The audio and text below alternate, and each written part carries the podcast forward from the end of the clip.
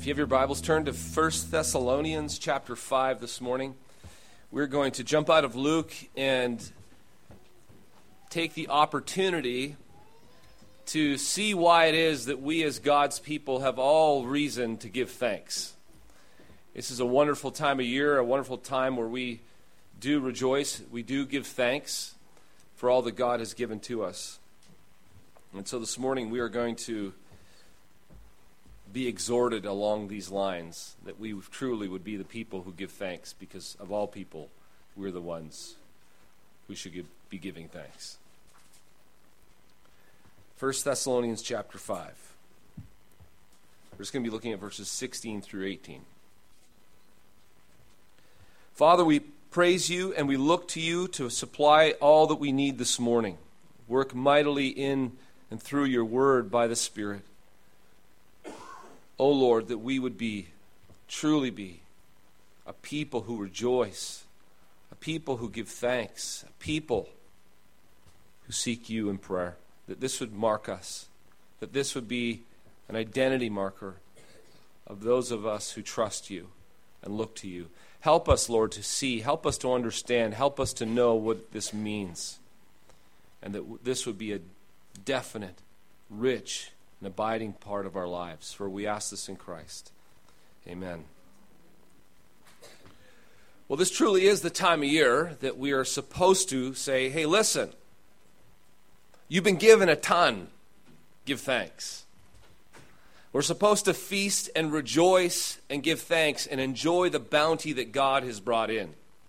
It's even fitting. I like how it comes at the, at the, at the particular time and season because we've had such a marvelous exposure to God's goodness, especially if you we're not farmers.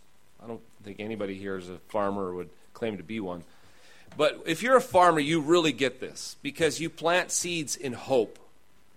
You plant them in hope because all they are are seeds and they got to go into the ground and they've got to die and they've got to die and then they've got to sprout up and then they've got to be protected and then they've got to be nourished and then they've got to be guided and helped along as they grow up into full maturity and bear fruit. And then this fruit comes to full fruition and you harvest the fruit and you take it in and you receive the bounty of it. And so with farming, what you do is you plant in hope. You don't see anything but dirt and death in the spring. And then you receive the bounty in the fall and you see all that God has provided and this, the colors and the flavors and the delights that are, are for us to enjoy. And God has given us so much. It's just a wonderful picture of how God faithfully, year in, year out, supplies all our needs. And not just our needs. He isn't just frugal and sense gives a little bit, He gives us bounty, a superabundance. And I don't know if you're all like me, you feasted on Thursday. You all feast? And you feasted and you, fe- you ate until you were completely full. In some cases, absolutely stuffed, just like your turkey was. And it was a wonderful occasion, a wonderful experience. And all because God is good, all because of he, his faithfulness and his goodness towards you. But here this morning, what we're going to probably discover for every single one of us is that you're, you're not nearly as thankful as you ought to be.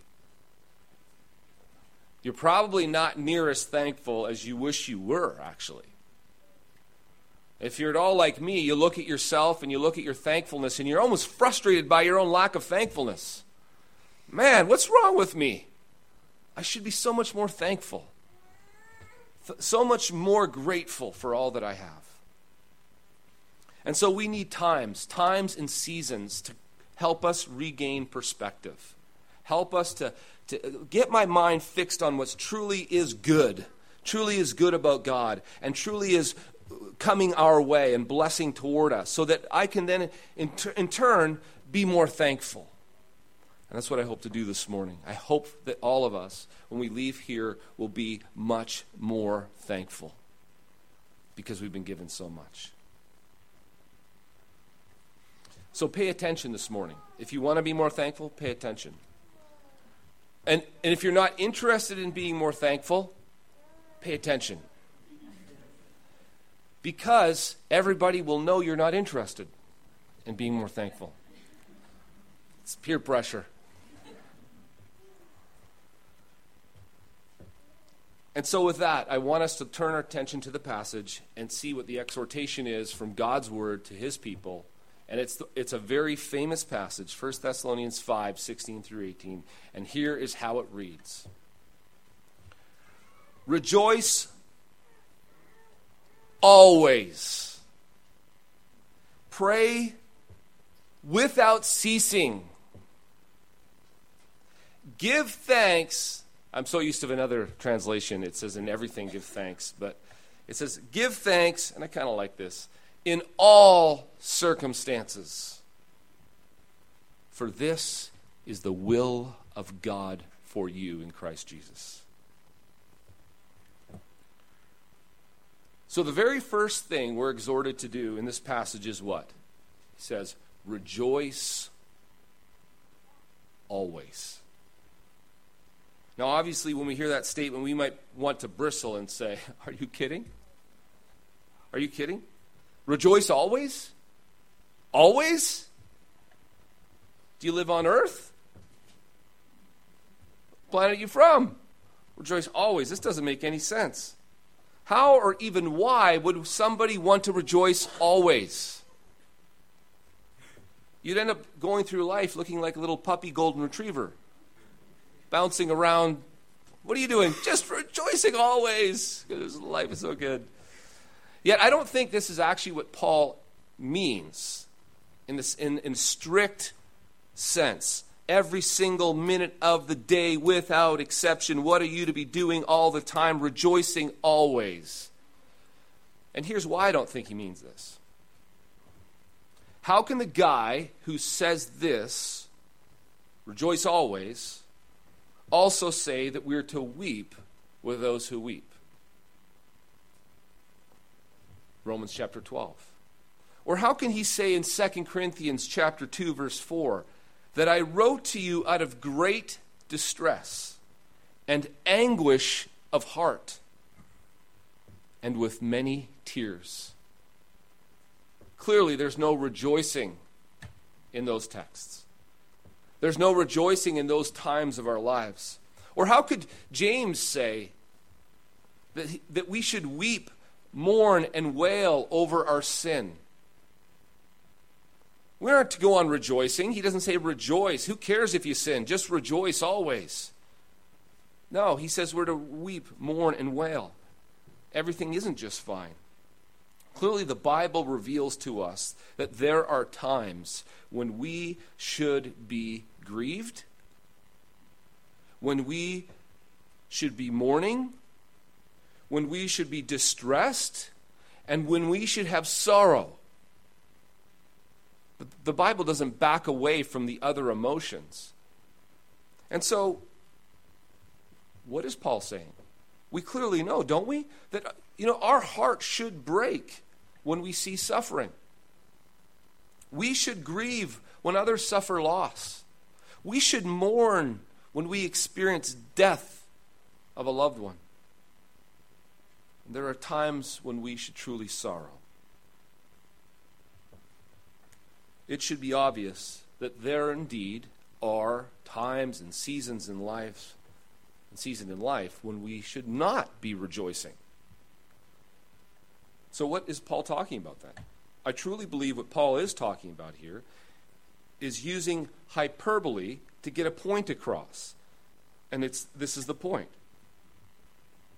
Paul means that we should, under normal circumstances, be rejoicing as a general rule. This should be the general disposition of a Christian, other than the times in their lives for specific circumstances and cases where there's good reason not to be rejoicing. Or to put it another way, we should rejoice so much that we could be accused of being the person who rejoices always. Just like the, someone might say, Have you heard this said before? They're always happy. Do they mean by that statement that person every single minute, without exception, day in, day out, is happy? No, what they mean is it's just the general disposition. Generally speaking, right? Given normal circumstances, that person's happy. This is what Paul's saying. Generally speaking, given normal circumstances, you should be rejoicing always. But perhaps you're sitting here and you're doubting. And you're more that person who thinks, you know, that's just this is really just a matter of personality. You know, some people are the happy types. And then you got some people, they're the grumpy types. It's just the way they are. It's more of a matter of nature than nurture. People's dispositions, its personality.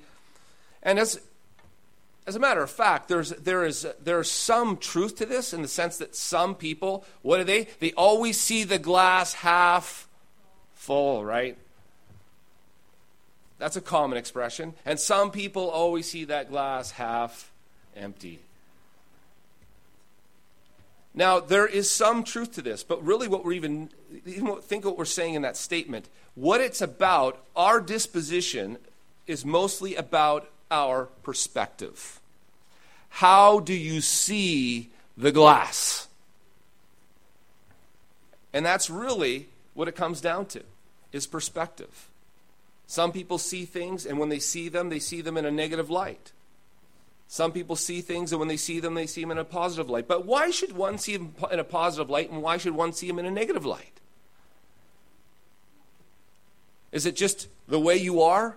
Can't help it. This is just who I am. I don't believe so. Because when events happen in our lives, things happen in our lives, we can either believe one thing about them or believe another thing about them.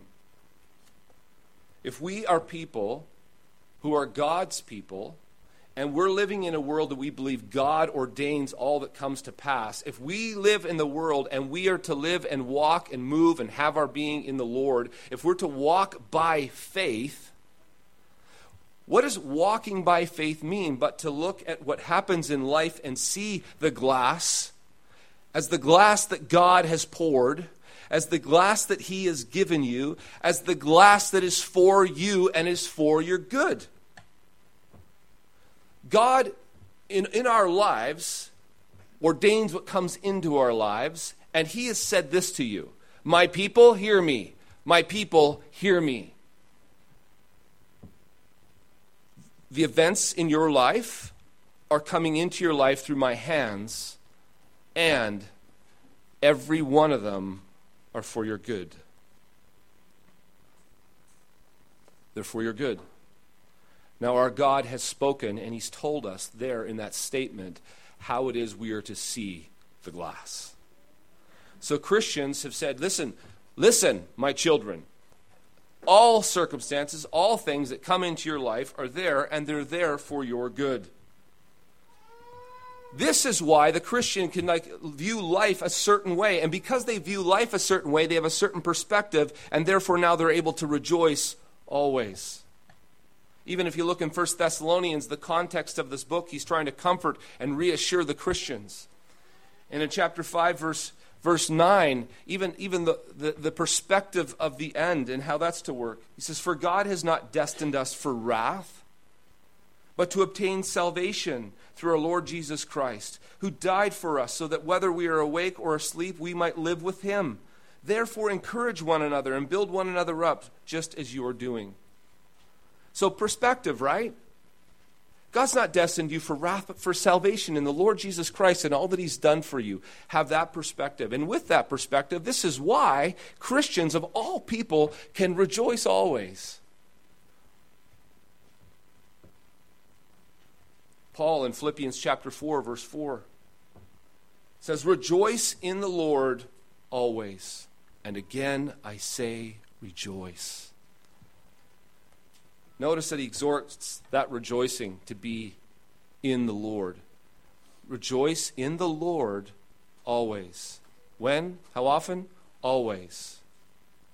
Now, he doesn't say rejoice in your circumstances, whatever they are. Just rejoice in them. He says rejoice in the Lord. Rejoice in the Lord always. And just so you think that Paul isn't like creating some spiritual ideal that is just not even possible, this guy must be crazy. Just look at how he lived this out. In Acts 16, he and Silas were beaten with rods to the point of death and thrown in prison. Do you know what they were doing that night? The text says at midnight they were praying and singing praises to God. Hold on a second. Hold on a second. They were just falsely, unjustly, wickedly beaten to death, thrown in prison. And what's their response? To be praying and rejoicing and praising God. Is Paul brain damaged? Maybe they hit him with a rod in the wrong place. What's that all about? You know, what they're doing is they're rejoicing in faith because they truly believe what Jesus said in Matthew 5 10 through 11. Blessed are those who are persecuted for righteousness' sake, for theirs is the kingdom of heaven. Blessed are you when others revile you and persecute you and other, utter all kinds of evil against you falsely on my account. Rejoice and be glad, for your reward is great in heaven. That is why Paul and Silas could rejoice because they believed the promise. It was by faith, living by faith. How did they see the circumstances in their lives? Through what lens did they see it? Through the promise of God. So that event was interpreted and understood through what God had already said to them. This is working out for your good. This is working out for a great reward on your behalf, and you truly are blessed. That's how God has spoken to the circumstance. Paul saw it and believed that word and then could rejoice. So, why can you rejoice always? Because everything in your life, no matter what, always, all things are happening for your good. God is blessing you even in the worst of circumstances. But apart from faith, you cannot rejoice. Only by faith can you look and believe the promise of God and have all the reason in the world to rejoice. But not only are we to rejoice always, but it also says that it's God's will for us that we pray always. He actually says, pray without ceasing, which is the same thing. Now, I, I don't know about you, but that sounds like a good way to cause some spiritual depression. Just tell somebody to pray without ceasing. It's already difficult sometimes, maybe in your life, to pray two or three times a day. Just get me up in the morning, I pray. Get me through the day, I pray. And at mealtime, I pray. And perhaps you pray before you go to bed. That's a, that alone is, is you feel like that's a, that's a lot of praying for you. So now he goes and he ups the ante. He says, Pray without ceasing. Nice. Now I can see myself as a total and complete failure and measure myself against that standard, and all I want to do is quit. I'm struggling here, and now you raise the bar here. It's like I can barely jump over a three foot bar, and now you raise it to 10 feet. Nice. Am I going to attempt? No, I'm just going to quit. And now that I quit, I'm, I'm, i have the guilt and the shame of knowing that I ought to, and I'm not doing it. And so now I might as well just go crawl in bed and suck my thumb because uh, what's the point? But that's not the appropriate way to think about what Paul is saying here. The way to understand this is like the rejoicing part. Paul doesn't mean that we should pray every single moment without exception and every minutia all the time. You know, there's a sense in which you know you can't even really talk because you got to be praying. You can't you can't live or do anything because you got to be praying. And because and the thing we have to understand is that this is how hyperbole works. It's a very effective tool to get people to awaken them to under, help them to understand something. So you, you say it in an extreme way. Pray without ceasing. What it really means is you should be praying continually throughout the day, not just at meal times or just not every now and then. You should be, you should be a prayerful person.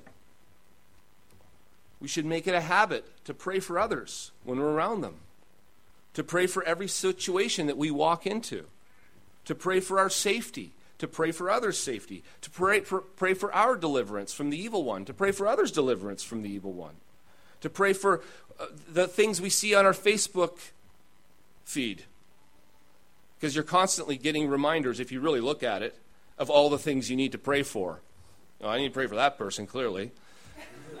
Um, I, I need to pray for our government, clearly.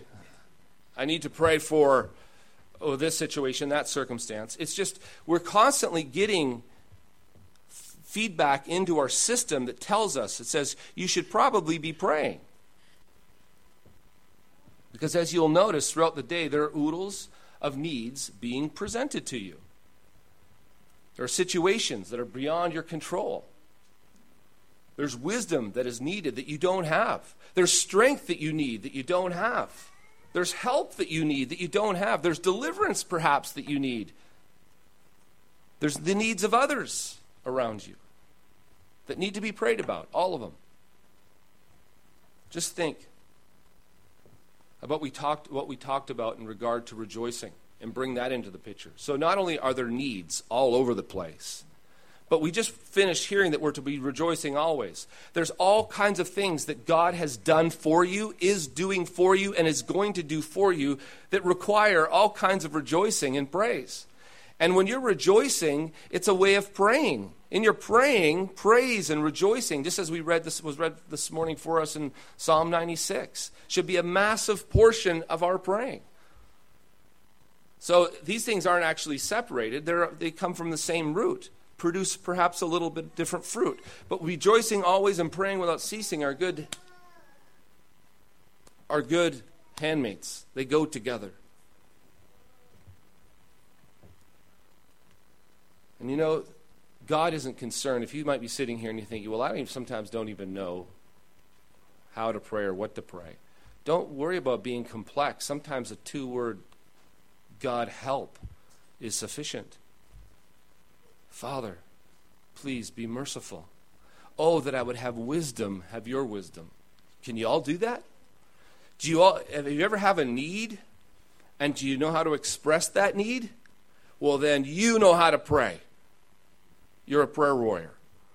If there are needs around you, if there's something to praise around you, if there's a reason to rejoice around you, well, then you're, you're hooked up. You got all you need. It's really simple. You could be driving down the road and say, Father, I just thank you that you're protecting me right now. And I, th- I pray you protect me and, and everybody around me, that all of us on the road right now be protected. That's a glorious prayer.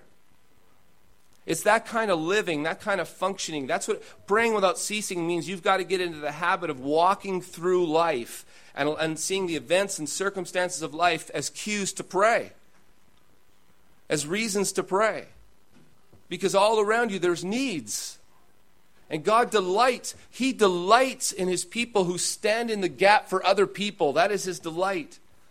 When even when God wants to bring wants to bring judgment on a people and he's going to pour out his wrath, when someone stands up, even like Moses, do you realize he delighted in Moses every time he stood up on Israel's behalf? He said, Oh Lord, please have mercy on these people. Remember your covenant. And God would relent. He'd listen to Moses. So there's all kinds of stuff happening around us, and God delights in his people standing up for other people and the needs and situations around them. And you know what? We really do need to cultivate just the habit, the reflex of doing this. This isn't something, if we, you here today, pray without ceasing, you leave, oh, I'm just going to instantly, oh, I heard this sermon, Dean said pray without ceasing, and then, I, well, that's what the, God's word says, so I just started praying without ceasing. It was that easy. Well, that's a joke if you live the Christian life, not uh, for very long, because you've heard this before. And the only thing that's going to change is as we just we realize that like everything else in life, you've got to make steps of progress. Don't quit, don't give up, keep moving. Your goal is to be to get to the point where you're praying without ceasing. But just because you're not, and just because you're way down here, don't go, oh, I suck, I lose, I just, just quit right now. That, no, you kidding? Just keep moving. Keep just just grow in it. Say, you know what? I'm looking forward to the next 20, 30, 40 years, whatever God gives me, just to continue to grow in it. One day I know by faith, I know that God is going to help me, and I'll get there and I'll be a person who prays without ceasing. Well, how will that happen? Just one little bit at a time.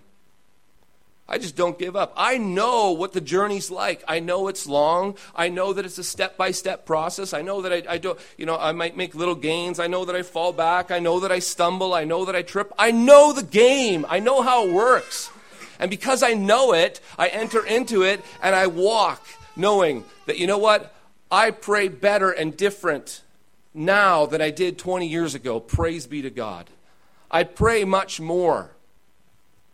Praise be to God. Not only that, but I want you to think of this. When you were anxious, fretting, or worried, did you ever get like that? Nah, not no one here. No one here ever frets, ever worries about anything. You know, no anxiety whatsoever, right? Well, I just want you to realize that the fretting, the worrying, the stressing, according to Paul, is a really good reason to remind you what I ought to do. Pray. Philippians 4 6 and 7, he says, just after telling them to rejoice always, and again I say rejoice, he says, be anxious for nothing. Now, he's not saying, notice what he's not saying. Don't ever be anxious, and if you are anxious, you ever get anxious, well, that's a sin and you need to repent. What he's saying is like this the, the construction of it, be anxious for nothing, is one of like, don't stay in a state of continuous, active anxiety. Instead, he tells them what to do with it. Be anxious for nothing. Instead, this is what you should do. Don't stay in your anxiety. This is what you should do. What should I do? Then everything through prayer and supplication with thanksgiving, let your requests be made known to God. Now, there's something important about this because in our praying, he doesn't just say, just pray about it and then pick it back up and start worrying about it again. Oh, God, take this away, and, I, and you hold on to it. The idea is you take your stress, your worry, your anxiety, whatever it is, and let that be a cue. Go to God with it, explain it to Him, tell it to Him what you're experiencing and feeling. And then what you have to do is it needs to be filled with thanksgiving, he says. Thank Him, thank Him uh, in faith that He is going to take care of that for you. I thank you. I leave this with you, Father, and I thank you, and I praise you, and I rejoice in your grace because you are going to take care of this for me. That's the only kind of prayer that's ever going to produce the fruit that he says at the end, which, you know, will give you, if you do this, it'll give you the, a peace that surpasses understanding. So, how should you pray? Without ceasing. What does he mean? Just, you know, whenever, all the, as much as you can, and grow in that. To get to the point where you're praying, prayer is just something you do as you go through life. But this also leads to the last thing this passage directs us to, and that is that we are to give thanks always. This trifecta here of rejoice always, pray without ceasing, and in all circumstances give thanks. Now, it's interesting. What's interesting is that he says in this text in the ESV, all circumstances. Now, what this means is all circumstances, everything, top to bottom. Now, that seems a little bit odd, actually. Give thanks for like everything? All circumstances? Now, Paul, do you understand that in life there's good circumstances and there's bad circumstances? And you're telling me that not just the good circumstances, but in the bad ones that I'm to give thanks? Paul would look you straight in the eye. He says, Absolutely. Yes. It seems strange. But again, what does this require? It requires perspective. Just like I said about the rejoicing. You might not like or enjoy something but you can still be thankful for it if you understand it correctly. For example, you might not like the fact that you need ankle surgery. You might not like the fact that it's all busted up and doesn't work right, but you can, you can sure be thankful. Thankful for surgeons, thankful for surgery, and thankful that you know you'll probably have your hopefully have your ankle back that you can use. What allows you to be thankful? It's the perspective of it. You're not thank I just thank thank you, Lord, that this hurts like crazy. Thank you that I can't stand my life right now. You know, no. That's not that's not what you're thankful for. Again, it's perspective. What are you thankful for? There's a, something in it that you can be thankful for. And this is with all circumstances. It's not always, you know, like, oh, I'm just being thankful to be thankful. Why? God said to be thankful, so, you know, you know, I got hit in the face the other day. I'm just so thankful. Just, you know, love it. It's like, yeah, me, you punch yourself in the face and you're just so thankful for the pain it causes. Yeah. That's not what he's saying here. But there could, because there's a perspective. There, we have a, if we have a reason to be thankful, we will be thankful. As long as that reason makes sense. And that's what gives us perspective. You know, bad circumstances in our lives, they happen. Stuff is going to happen in our lives. God's going to bring events into our lives. It's no fun, it's no good, and by all accounts, it's what you call bad. I don't like that. It's painful, it's hard, difficult, and please remove it. Paul prayed three times the thorn in the flesh would be removed. He obviously didn't like that. It wasn't something he enjoyed. But that the Lord, the Lord what did the Lord offer him? Perspective. Helped him to see why he could give thanks. And now he rejoice, rejoices in his weakness. Because he realized that, that in this weakness is when God's grace would show up and be sufficient for him. And when he realized that God's grace and his power was made manifest in his weakness, it gave him perspective. And he saw the event as he should see it. And he was able to give thanks for it. You know, God, God gives us a promise, right? Promises, multiple promises about the events in our lives. One of the greatest promises that we have is Romans 8:28, knowing that all things work together for, for good to those who love God and are called according to his purpose. That's a famous verse. If you don't know it, memorize it, get it in your bloodstream, and just quote it all day long. Because God works all things together for good to those who love him and are called according to his purpose. All things. That means everything. All that means every single circumstance is bad and good. He's working it for your good. This means that when you face horrible circumstances, that horrible circumstance is for your good. Therefore, you can give thanks for it. Not because it hurts, not because it's painful, not because you like it, but because what is God is doing in it. That's giving thanks by faith, knowing what God is doing in it. But you have to believe his promise. Not only that, we know that God has also promised, as we read in Matthew, that, to, that there's a great reward, a great blessing for suffering. Suffering is one in his name, one who believes and, and, even offers their suffering up to the Lord. Lord, I know that this circumstance, situation in my life that I'm going through is from your hand, and I know you're going to do good from it. I know you're going to bring blessing from it because you've promised. And when we have that kind of perspective, it changes everything. It's the perspective that allows us to get out of grumbling and complaining and move towards thanksgiving. Because if what's happening to you is bad up and down and sideways, it's bad. And to be thankful for that is stupid. That's insanity. But if what is happening to you is from God, and He says, Yes, it's a bad circumstance, but I'm working all that out for your good and for your blessing and for your great eternal reward, then all of a sudden that bad circumstance can be, can be good, and we'll be thankful for it and praise God for it. Again, it's all about perspective. Just think of what we do. What we do as humans. We're crazy sometimes because we will inflict pain and punishment upon ourselves for small rewards. Just look at what we will do. If you want to get skinny or thinner, You want to get stronger or leaner? Guess what you'll do? Well, you will starve yourself.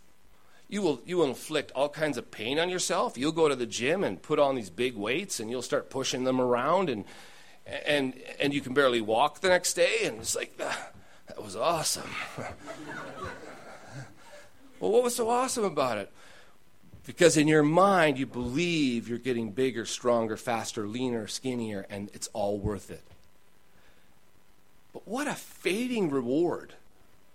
Here today, gone tomorrow. You could invest, and not to discourage you from your plans and programs for bodily development, but you could invest 10, 15 years of faithfully giving yourself to it. And boy, you've achieved your result, and you have an injury, and it knocks you out for a few weeks, a month or two, and you want to see how fast that goes away? And you're thinking, all that work, all that toil, all that pain. And I'm so far back now, I don't know if I'm, I want to get back on that treadmill and go again. Because it's a lot of work, it's a lot of sacrifice, it's a lot of pain. For what? For gain. We will embrace pain and we will be thankful for it if it produces the right amount of gain. That's the way we are as people. It's never about pain isn't a problem. Discomfort, sorrow, like we'll we'll walk right into it if it means I get gain. But you know what that requires? A faith. You, it's perspective. You believe the, gain, the pain will produce the gain, and so now you're willing to walk that path.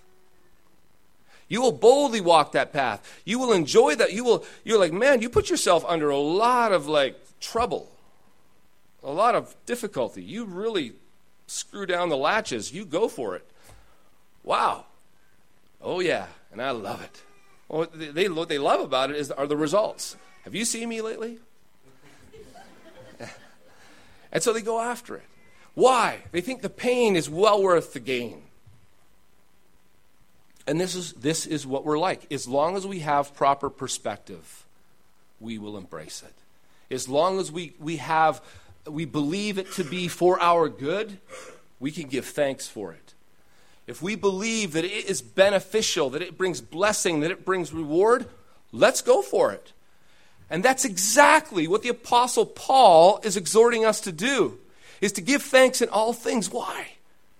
Because it's all working for your good, for your great reward. So don't grumble and don't complain and don't be a whiner like the Israel was in the wilderness. That's, that's to say, I don't believe the promises of God. That's to, that's to look at your circumstances and believe that all this bad stuff is nothing but bad, bad, bad, bad, wham, wham, wham, wham. Well, you can carry on in your unbelief. Carry on in your unbelief, be grumbling and complaining. And yeah, it really is bad. In a lot of ways, I pity you. I pity you if you, if you do not embrace what God has given you by faith believing his promise because you have no reason. You can't rejoice. You can't give thanks. You can't pray to him and in it delight in him. You have to walk and live through life by faith in his promises. And as you do, if you're sitting here this morning and you believe the promises of God, you say yes and amen. God's word is true. And I believe, I believe that all things work together for good. I, I believe that God brings them into my life and He's working them for good. I believe that He's piling up blessings for me. I believe that great will be the reward in heaven for enduring and suffering. And I believe, and that allows me to walk through and say, God is good always. Allows you to say, I praise the Lord for what He's brought into my life because this is all working for good. Now, you can only do that. You can only give thanks in every circumstance. You can only rejoice always when you believe. And to those who do believe, the children of God, you now realize that yes, I can. I have great reason to rejoice always, pray without ceasing and in every circumstance give thanks. Praise be to my God. But to those who don't believe, they have no reason. They, they will not do this. They don't get it, they reject it, and they say that's foolhardy. But if, and if you don't believe, my heart breaks for you. And I pray for you that God would grant you grace and strengthen your faith that you would lay hold of his promises. Because only then, only then will the fruit come out of this the fruit of rejoicing, the fruit of praying, the fruit of giving thanks. That's the fruit when the root is faith. Amen. Father, we're so thankful that you've given us so much. We do thank you. We thank you for the, the good circumstances and those really bad ones. Because, Lord, we know that you, you've given them to us from your gracious hand for our good. Oh, give us eyes to see your promise, to believe your promise, and to look at our circumstances and be absolutely convinced and know that you're working them for good. You're working them for a greater reward. And may we rejoice always and give thanks in every circumstance. Oh Lord, I pray for these people here this morning, for anybody sitting here who's doubting your promise, that you would strengthen their faith, that you would nourish them, that you would encourage them, and that they would lay hold of the promise, fight against the unbelief, fight against it, and lay hold of your promise and stand on it and shout out loud, My God is working this for my good. My God is piling on the rewards. My God is doing good things. And Him I praise, and in Him I give thanks. Amen.